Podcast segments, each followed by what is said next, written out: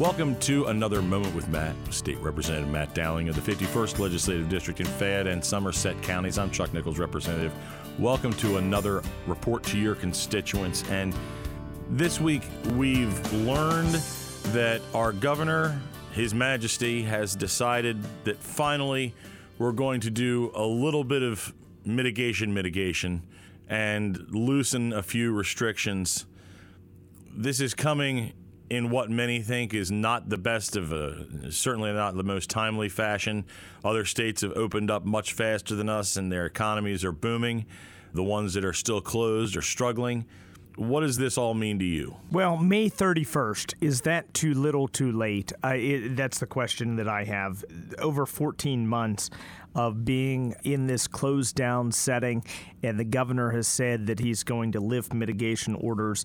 Sans the mask on May 31st, and I wonder if the mask needs to go away as well. He said that'll go away when we have 70% of our population vaccinated. We're over 50% of our population vaccinated.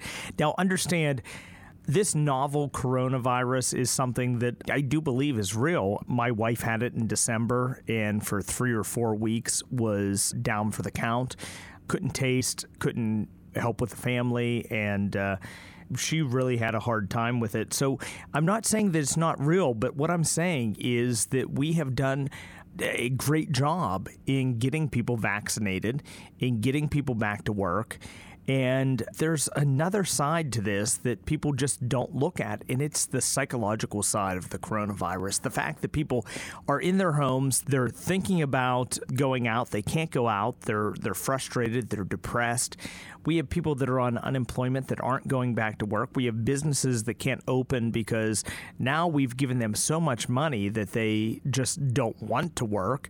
It's a frustrating point of view for us, and now we are 14 months in it's at some point after all this time, people start to get used to this new way of life, and it, it seems like, as to your point here, a lot of folks in the business world are struggling because they want they want to open their business but can't because they can't find employees or because essentially they've been put out of business by the way that the mandates have been structured uh, we're really struggling with that. And that's why it's so important to get this process rolling as soon as possible before this malaise sets in deeper. Looking back to the beginning, uh, we had people that were involved in that waiver process. I don't know if you remember that, Chuck. I don't know if the listeners remember that, but the waiver process wasn't fair. It allowed a tobacco store in Connellsville with a drive-through to be open and a tobacco store in Uniontown with a uh, with a drive-through to not be open. No one had any understanding.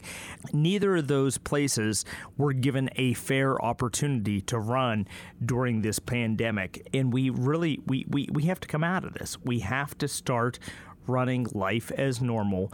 May 31st is not soon enough. And the fact that the masks don't go away until 70%, you know, so they're not going away on May 31st. The 70% we're going to keep wearing them, even when the CDC has said it's safe to, to be outside without masks. Um, just a frustrating situation. We need to move past this pandemic. Our people need the economic boost. We need to put food on the table. We need good working people to go back to work. This week, also, we heard the farm show complex became an issue again. The the younger kids who participate in the farm show are saying, "Hey, is this going to be available for us this year?" And of course, then we we heard about um, the possibility that some expired or useless stuff is in there, and we can't get good information it's time to move on. It's time to get back to life. You know, we're, we're an agricultural state, we're a business state. We need to get back to these things. You know, as a member of the state government committee, they won't even let us in to see what's inside that farm show. I understand a bunch of a bunch of PPP was taken to the incinerator. It was dis, uh, destroyed because it's too old. We have the the farm show shut down, locked down Uh, no activity going on there. We should be having a show over the summer.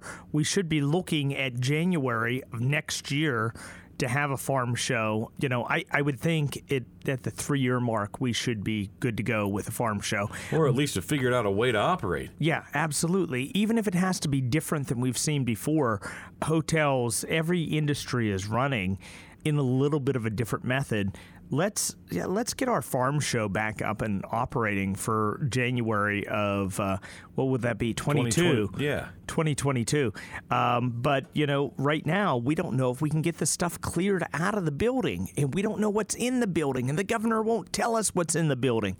And that's where we are right now.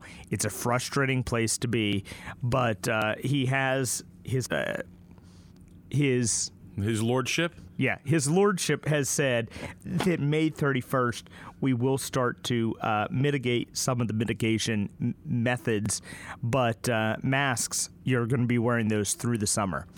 This has been another moment with Matt. Tune in for more on PA House Podcasts.